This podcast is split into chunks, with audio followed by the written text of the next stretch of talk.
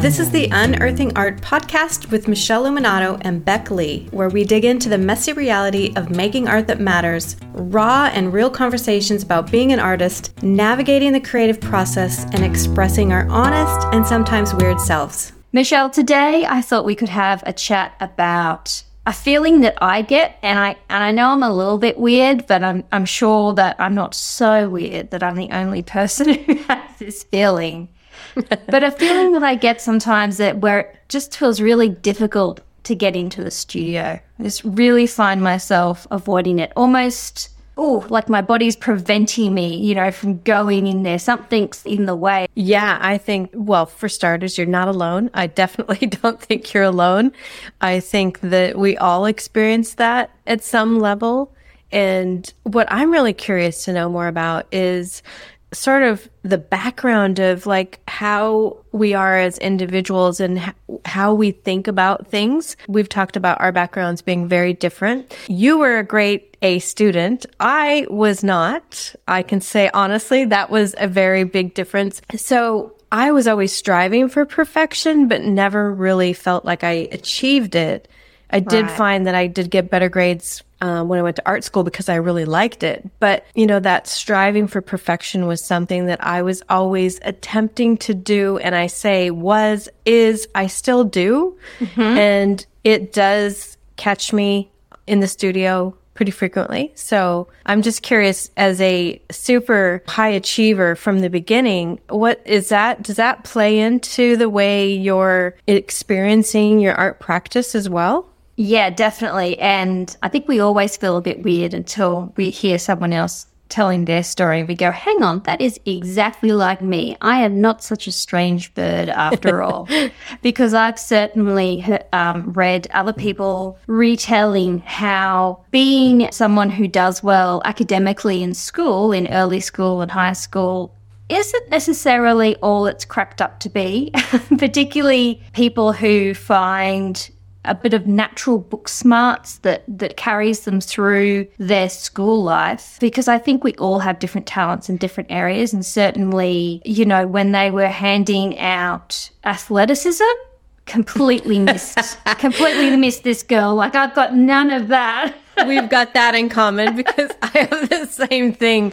I cannot do a single sport. I was relegated to when I tried out for the basketball team, which is hilarious because I'm super short. Yeah. Um, they gave me the job of ball girl. I got to pick up the balls.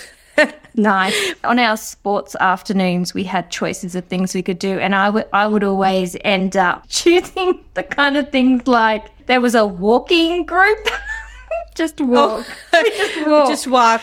So other people are, you know, doing the soccer and the tennis and the football and whatever else. And um, I'm just walking laps, talking to my friends. The way that our education system is now, it definitely favors people who slide quite easily into book learning, that kind of structured learning. And so, yeah, yeah. definitely that was me. I did well. I studied physics and higher maths in high school and all that kind of thing. I'm glazing over. I'm like, what? What? Which can sound super impressive. I was so far away from all of that. I was like, don't even get me near that stuff. But the thing is, then we get I don't know, this story, which I think both of us would have absorbed in that time, which is the people who are doing well in those kind of areas, they must have life sorted. Yes, because with me, I don't think people expected much of me, yeah. which is hilarious. Right. And there right. was a bit of like flying under the radar for that, I think that happened. And so when I did well in art school, it was like surprising for all of us. It was like, oh, I can actually do all right when you like something. Isn't it funny the layers in this? So on one hand, there's this idea that like a kid who's doing well, you know, even that early stage of life, they must have it together if they're doing well now, they're going to continue doing well. I think the kid themselves believes that, and probably, you know, the other yeah. ones who maybe aren't meeting those same high expectations probably look at them and say, well, they're just going to go through uni, they're going to get a great job. You know, everything's going to work out because it's all laid out. It's all and, laid out. Yeah. As though everything works on that one kind of standard or that one way of operating yeah. in the world. And so, in some ways, and this is not an unusual story, that um, I know that when so called high achievers, particularly ones who maybe don't have to do a great deal of work to be high achievers, let's say, get further along in their studies or higher studies, it can become a bit of a shock because they're been so used to having success come fairly easily and kind of feeling ah. very capable. And so when Yeah. you start to hit obstacles where the answers don't come so quickly and where suddenly you don't have the same it's not as obvious to you what's right and wrong. It's not as obvious to you like, oh, here's how the system works and this is how I get an A plus at the end of the at the end of the semester. Hold you know, on. life's not like that. And art is definitely not like that. That's one thing that I was just listening, thinking. I mean, I think as artists, I hear this a lot where I think we're always looking for the one right answer, mm-hmm. and there isn't one right answer. And so I find that, you know, even for myself, when I go into the studio, even today, like I will do something and I, I do feel that little hesitation of like, is it what I'm going to do next? Will that mess this up? You know? And I do find a little bit of, um, I think now it's more hesitation. I do catch myself, but I think that it's something that still comes up because I am trying to achieve, you know, perfection mm. as if there's a right answer. yeah. By the way, like, perf- what does perfection look like anyway? Yeah.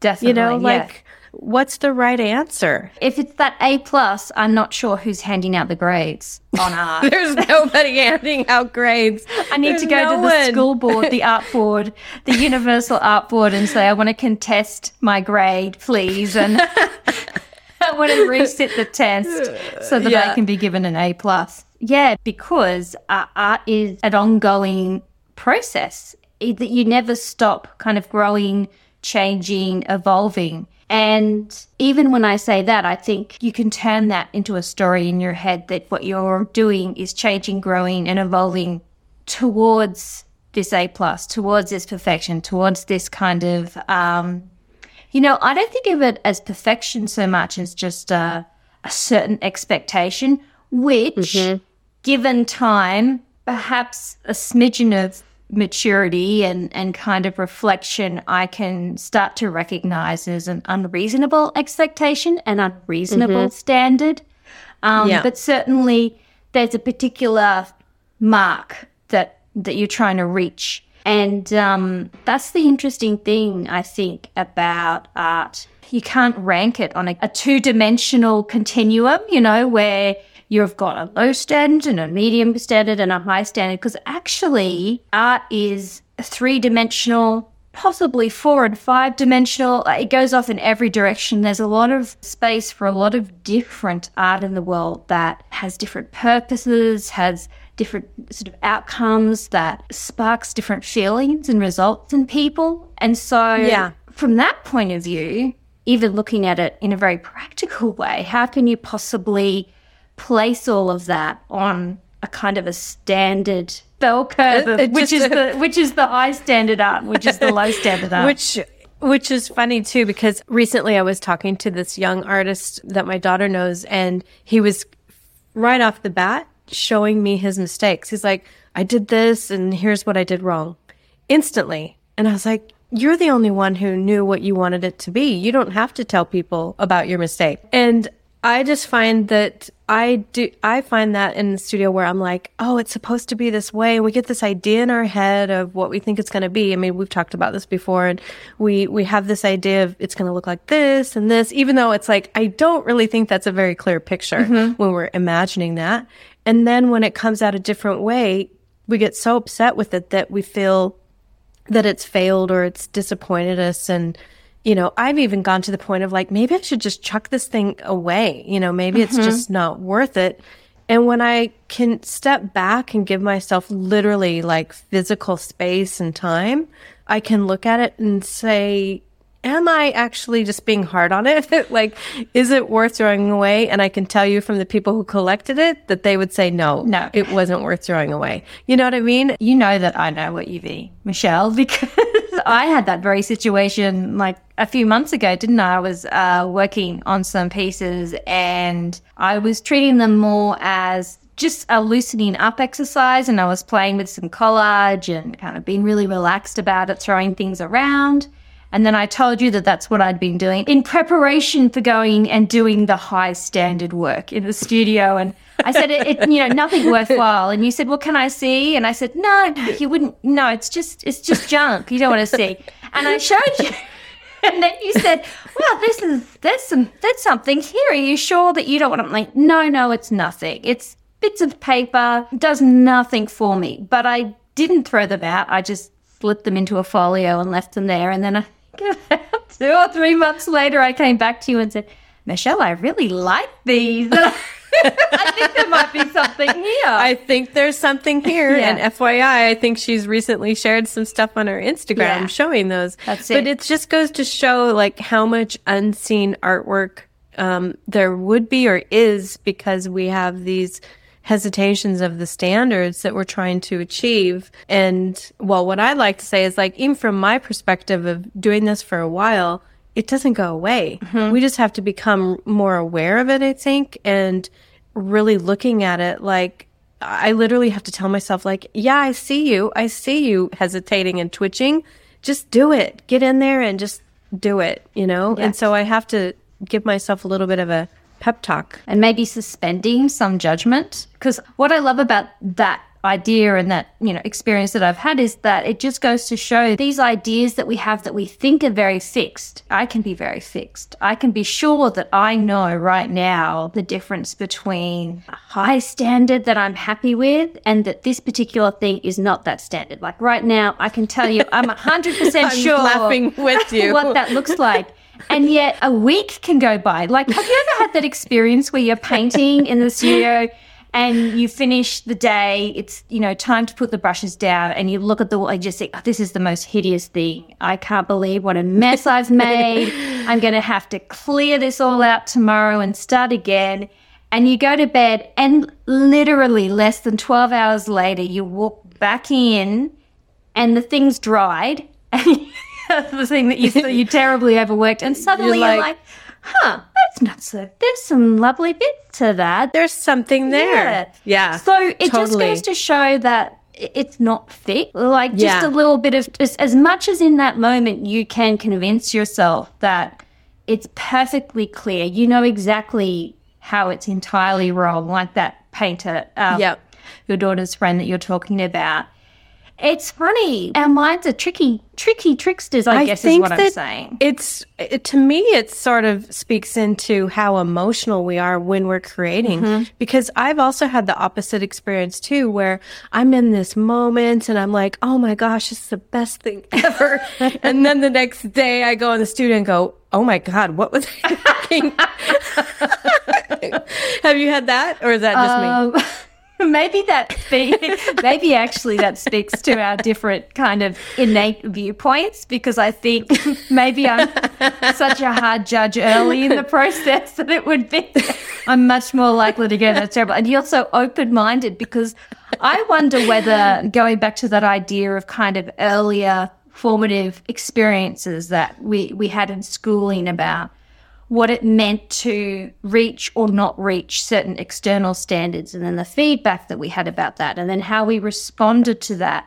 I wonder if that feeds in a little bit because we've talked before about you have a real tenacity, I think, with um, and a different response to when you feel like you've perhaps some level of what one could call failure. You know, like the, that you're like, Yeah, okay, yeah. well, I go again, I go again, I go Yes. again, and I and I'm a bit more Yes. like, oh my god, I I collapse in a heap. What See, has happened? But I think it does go to show, like, I have had to fail over and over and over. Like, I haven't had those moments where everything was consistently amazing. You know, I really, even when I was doing well in art school, I was really enjoying the work and I was getting good grades. But I did have some teachers who were like, you're not doing it you know, in the traditional sense mm-hmm. of the scope of the project. I was always off doing a little bit like outside of, you know, Yeah. outside, which is funny because it's like makes perfect sense. Little left doing field, that. little left field, A Michele. little left field. I was like, yeah, you want me to do my thesis about this? I'm kind of going to go over here. So I did get a little backlash for that. So even when I felt like I was doing, you know, well and doing things, I still felt a bit of a backlash. Mm. I suppose that has built up a little bit of callousness. Bit of resilience. Yeah, a bit of resilience and be like, oh, yeah, well, I'm going to do it anyway. Yeah. I'm going to try again. Yeah. And I think that it's sort of like there are perks to being underestimated, mm-hmm. but it, And I think yeah. what's important there is, is you know, your perception that you're underestimated. Because that's what this comes Yeah. down to. In reality, there's no one out there expecting that Bec's going to get an A plus every day. And there's no one out there thinking, oh, well, Michele's not going to do better than a D every day. You know, there is no grade grading Right. group watching us but that's kind of what we've internalized it's a story isn't it that we've internalized Yeah. about what we think or just really feel it's like kind of i find i experience a bit like a gut feeling as in a sense of dread that, that you're not going to meet It's- these kind of expectations or standards and then that really can can push my behavior around Yeah, I mean, I think it really goes to show how much it defines mm-hmm. the actions that we take and the behaviors that we have around that, you know, and I think it's in like you said it becomes internalized and it's it's like emotion meets these stories that we try to put in this logical box. Mm-hmm.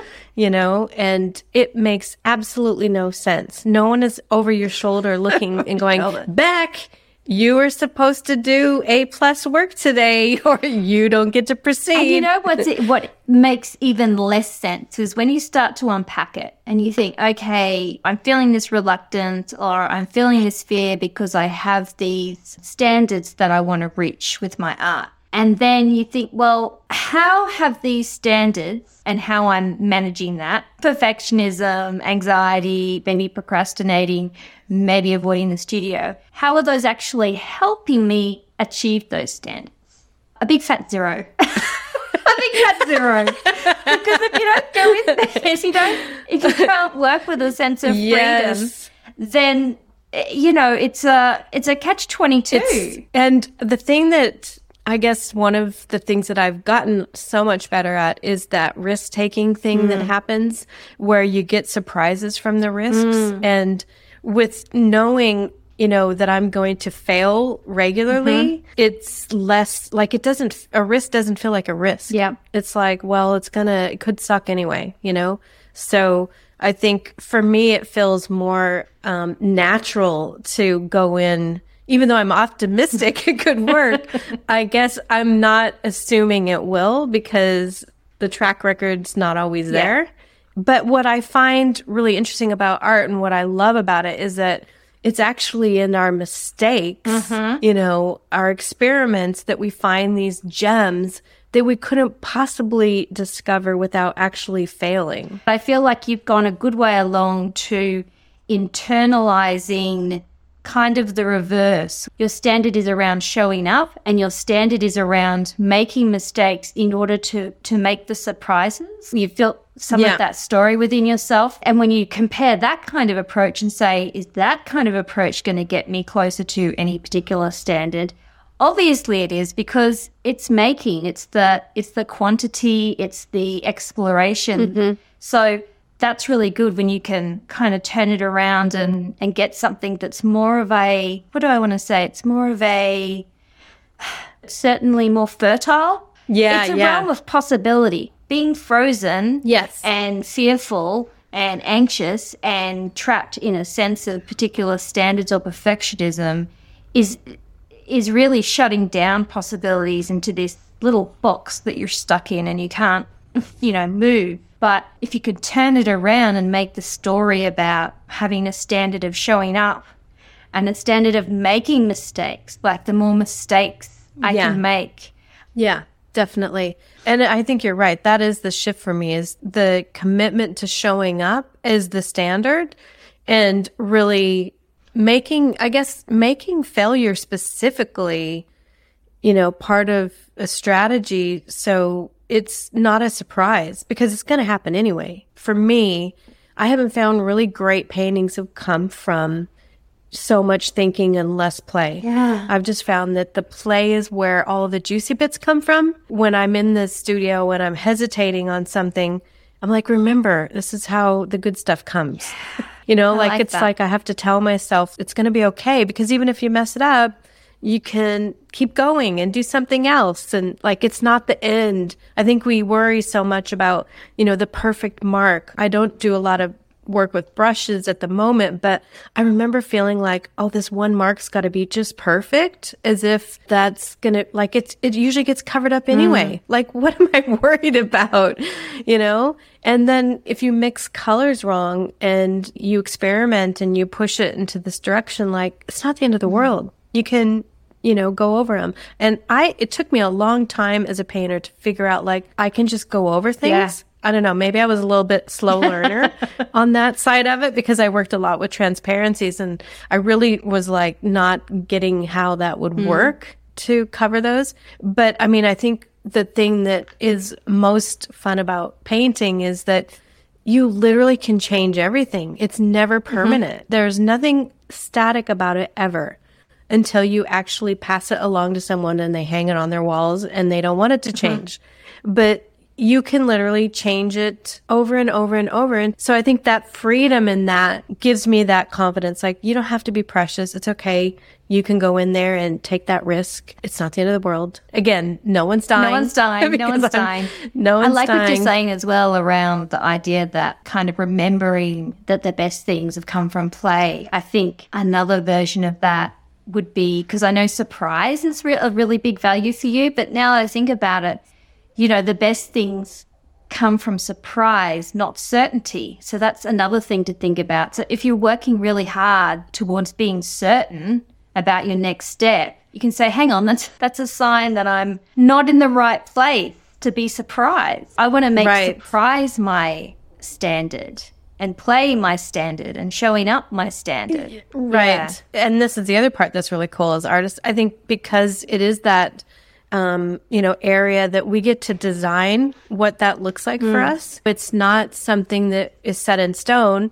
And looking at our standards, I think is it's really interesting because this conversations has really come back to what are our standards, you know, as artists and values that we have and and what values are really giving us what we want and what values aren't giving us what we want Exactly. Yeah. and then redefining those, but really being aware of that in the sense that you can really change them. Yes. Because I think if we don't really acknowledge what's happening for us internally, then we're not able to kind of make those big changes. And those big changes really look like lots of little mm-hmm. changes. They're not like one big, oh my gosh, I'm stop I'm done being a perfectionist. Yeah, because like you say, it's, it comes up. It's more about how quickly you recognize that something's taking you down the path and having a chance to redirect. Absolutely. And I, it, it's for me, it's very quick. I can, see, it's like a physical experience for me. I don't know what it's like for you, but I definitely feel like it's like this invisible wall is holding my physical body in a place. Mm-hmm. Oh my God, You yes. know, and it's, is Yes, that- I feel you feel that that too. too? Okay. and when I feel that, it's almost like this magnetic, I don't even know how to explain it. To me, it feels like an energy kind of thing. I'm like, I see you. I got, I got you. I know what we're doing here. And I'm like, it's going to be okay. Go get the materials you need. Take the next Yeah. step. You know, like I can literally see myself. It's like a little dance that I'm doing where I'm trapped behind this invisible wall and my hands don't want to, you know, do the thing and I'm looking. Yes. I'm like- Yes. It's like, take the step. Yeah. It's going to be Then okay. you get really in the moment. Like, what's the next little? then I just the go, step. I just literally go grab that, you know, paint or whatever thing Mm-hmm. I need to work with. And I literally grab it, put it down and just, you know, make that decision. It's really interesting that you mentioned values because what kills me every time when I think about this is what I'm talking about is a discomfort with uncertainty and, you know, like a desire to have particular answers, to have a desire to have a known path, to have certainty that what I'm going to do next is going to work. And I find it funny because when you reflect on what are my values and the kind of choices I've been making over the course of my life, I can look at the arc of my work life and my creative life is I'm being moving more and more towards embracing more ambiguous expressions. You know, as a, I worked as a librarian, so that can be considered quite a structured uh, way of thinking and looking to the world. And that as a writer and as an artist, I've been really drawn towards the very thing it's I'm sure there's some kind of wanting to face what you fear most or something going on because I've been drawn yep, more yep. and more towards ways of exploring uncertainty and dabbling in that because I guess a part of me finds it really exciting and yet at the same time I'm pulling I'm pulling against it. it's terrifying. Yes, thank you. Terrifying. That's quite accurate.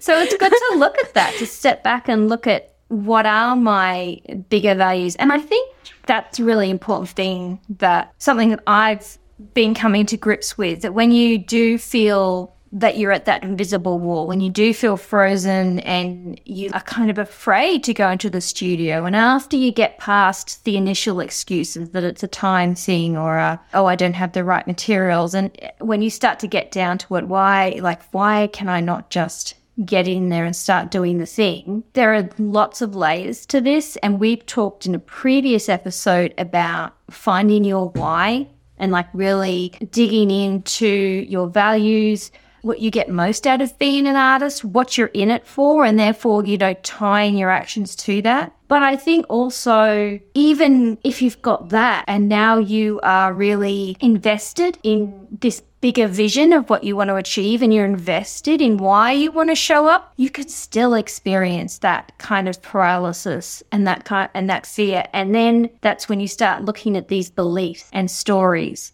And you can start unpacking those. And you know what? it can still show up. Knowing that they exist still doesn't make you immune to feeling that. And then you're like getting into your bodies and emotions. And we've talked about that, you know, like doing body work, doing some meditation. So there's multiple layers. And sometimes, uh, along with this idea of perfectionism and high standards, I'd have to say that I can get into a state where I'm kind of applying those even more deeply to how I show up. And what I mean by that is that it feels like a, a kind of a wasted time to have to stop and do, you know, the meditation or to kind of take care of myself in that way. Like I think, oh, come on, why can't you be an artist who just shows up nine o'clock in the morning, walks in confidently and gets on with the job. So there's layers of judgment. There's layers of standard. There's a massive amount of layers of judgment. And the other thing I want to point out too is that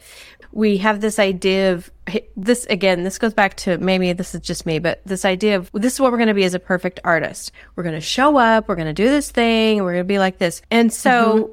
instead of understanding like it's a gradual process to change our behaviors, we think mm-hmm. it should be instantaneous. It's not.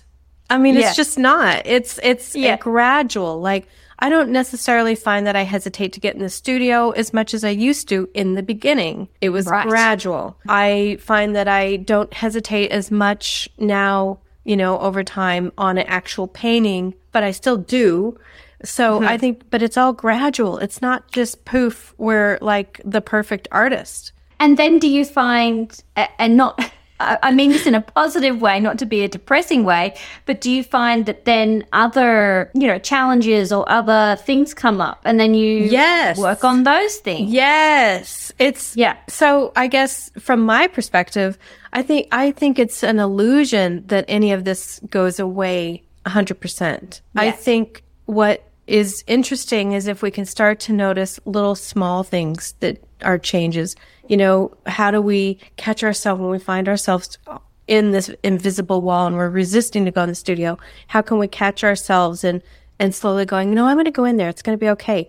And I always, you know, when I was resisting, when I was earlier in my painting, I would just go in and sometimes clean up because it made me feel yeah. like, okay, I'm here. And then I found like, oh, well, I'm just, I just started playing because I was accidentally cleaning up some paint that I thought maybe I could play with. You know what I mean? Yeah, so absolutely. I think that it's more subtle in the gradual progress and mm. to think that we're going to become this perfect artist as in like, you know, we're not fearful of things. That's just crazy in my opinion because yeah. even when I have opportunity opportunities come up now, I still find my old autopilot fears pop up and go, well, this isn't possible. Your brain starts finding immediately looking for the why nots. Yes. Why not? Why this isn't going to work? Why Yes. I can't do this thing? Why it's, it's wired to look for those problems, and I- Yes. I find it kind of um, hopeful in a way.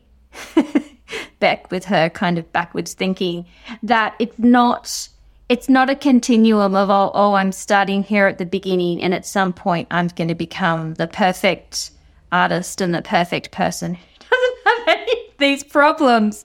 Um, and the reason why that's hopeful is it means it's not a race. Yes. It means that, you know, you're not further behind. It's not like, oh, if only I could, you know, be in the advanced class, I could get to it more quickly See, because I- it's actually. yeah. There's no advanced class. See, that's the bonus of not actually doing a lot of advanced classes. Yeah. But yeah. it's true. I guess, you know, when I was talking about the standards earlier, it's more of a three dimensional thing. Um, you're not on a, a single two dimensional continuum. It's the same for the journey of your art. You're not actually on a continuum from beginning artist to excellent artist at the end. You're actually in this kind of whole sphere. And, you know, sometimes you're this kind of artist, sometimes you're that. I mean, hopefully, I really hope, and I know that this is something that we value in the way that we think about art and we talk about in this podcast. We value the new discoveries, which means that you might change direction as an artist. And guess what happens when you change directions? You're at the beginning again of not feeling like you know what you're always doing. I think that But that's growth, right? yeah, it can be challenging because you're like, oh, I really expect to know what I'm doing. But I mm-hmm. think the reality is like whenever you grow and change, you know, it's just a new experience. And so if we can start looking at it from, you know, okay, this is a new experience, but it doesn't mean that I'm going to always suck and this one mistake is going to be defining me, you know? Defining suckfulness. Yeah. I am constantly surprising myself on how new I feel to the game, even with successful paintings.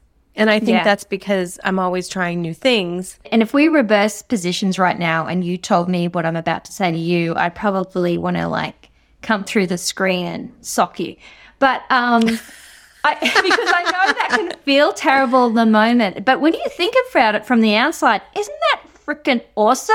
Yes. that you can feel like a beginner so Yes. a- again and again in your life that we Yeah. don't actually get to a point in our life when we're 40 or 50 or 60 or 70 and think, Yeah. oh, it's all done. I know everything there is to know. You know, No. everything's routine. Actually, you can, that's the exciting That's thing the about adventure. making art. That- you can, that's Yeah. the for me that's the adventure and i think that's one of the reasons why i love to evolve my work is i really do love that new experience of discovery and finding new things and and challenging myself i think that's the other thing is you know i wasn't really an a student as we know by now but i have a real great appreciation for challenging myself mm-hmm. and you know that didn't always make sense when i took russian randomly you know in university for a oh, year wow. How was like- that go? You know, it was really fun and super creative because the teacher was really good. But I was really interested in seeing in a different way, even back Yeah. then. And I was 20 and I was like, huh, I wonder what this would be like. If I look back on my life, I'm even from an early age, you know, in high school, making choices of electives and, and things that would just give me a different weird perspective, you know, that did not make sense. perspectives. Yeah, Yeah. Yeah. Yeah, I love those moments of a kind of insight. I guess that for me, I would relate that to the way you've talked about wanting to be surprised in the studio. Yeah. I love the payout of those moments of sudden insight or clarity and logically I can I can absolutely say that they don't come because they're surprising connections. They're moments where ideas connect that I couldn't have anticipated. That's why they're thrilling. If it was really obvious from the beginning, then It would like be, it doesn't it doesn't it's no thrill. Um, right. I will say one little in- insight I had about this in the last week. And I was thinking about this idea of having unreasonably high standards. You know, that you that you're going to get it right the first time and if you don't then you failed in some way. And that also that you should somehow be able to manage things in a really effortless way. Whether that's mm-hmm. your, you know, what you're doing in the studio, whether that's these kind of beliefs and, and things that you've picked up and I was just thinking, hang on a minute. Who do you think you are? Why would you think that you should be able to do all of these things any more than anyone else? Because I feel like we often hold ourselves to higher standards and pour more judgment on ourselves than we do other people around us. You know, like we kind of get this idea of ourselves as being somehow, we don't think of it that way, but somehow able to be superhuman, Yes. to be, you know, above what it means to be human, which is to be messy and to have feelings and to have beliefs and hangovers from, you know, shit we've been through and Yeah. stuff like that. I so, know. Hey, you're a human being. Just, Just be human. just be human. Just show up. Enjoy the ride. enjoy the ride. You don't get to know what it's going to be ahead of time. That's part of the deal in being human, isn't it? Yeah, I like that phrase. And the thing is, what I find laughable, and I'm laughing with you, not at you. Yeah. But if we, if we're like, oh yeah, that's what it's going to be exactly, you and I would be like, well, we're not going to do that. that is so true. we're not going to do that. Well, that's boring. hey, human condition, people. That's that's what it is. we Oh. have these things. We are human and there's no there's no getting around being human. It doesn't No. matter how much experience. So I would just say to anyone listening who's new or maybe intermediate, I've been at it for a while, but I still have the same things come up and I mm-hmm. still feel like I'm a beginner, you Yeah. know, as well. And I think again that is mindset probably because I'm looking for that r- ride we just talked about that Yeah. so as long as you can be gentle, more gentle, I think that is required over time yeah. because one thing I do know is the suffering that I've added because Oh, you know, I've I've tortured myself with my internal thoughts. That hasn't actually benefited me. So, I think learning to be gentler to ourselves, you know, like give yourself some space. Maybe it's a few weeks to see things and go, wow, that actually wasn't so bad. Or if you're like me and you think, wow, that was the best thing ever. And then it sucks the next day, don't be disappointed. Go at it Yeah. again. You know, like I think being gentler and and again realizing that it is this ride that's full of ups and downs and we're just human and that that is that's what we're here to do i think what i want to help artists do through this podcast and other things is is to really help in the suffering that we Yeah. give ourselves Yeah. that to me that's been a bit of a game changer when i can catch myself and just i wouldn't say delete the suffering but definitely shorten it Absolutely. And I think talking about it, having these conversations Yeah. is so important because when we think it's just weird little old us and Yes. we're by ourselves in our studios having all Yes. these horrible feelings, it feels so much worse. But if you can talk about it and go, oh, hey, lots of people feel this way, and maybe even have a laugh about it, maybe even have a laugh have a few laughs ourselves, yeah it can really bring a different energy, can't it? Yes, definitely. And just just to wrap this up, I would love for you, Bec, to go in the studio and and just literally make something that you're like, that is the best thing ever. And then not like it the next day. Like, I just want you to experience that. I just Okay. I feel like you're putting a curse on me, but okay. well, maybe you just go in shooting for a C and you're Yeah. completely happy with it. Yeah, perfect.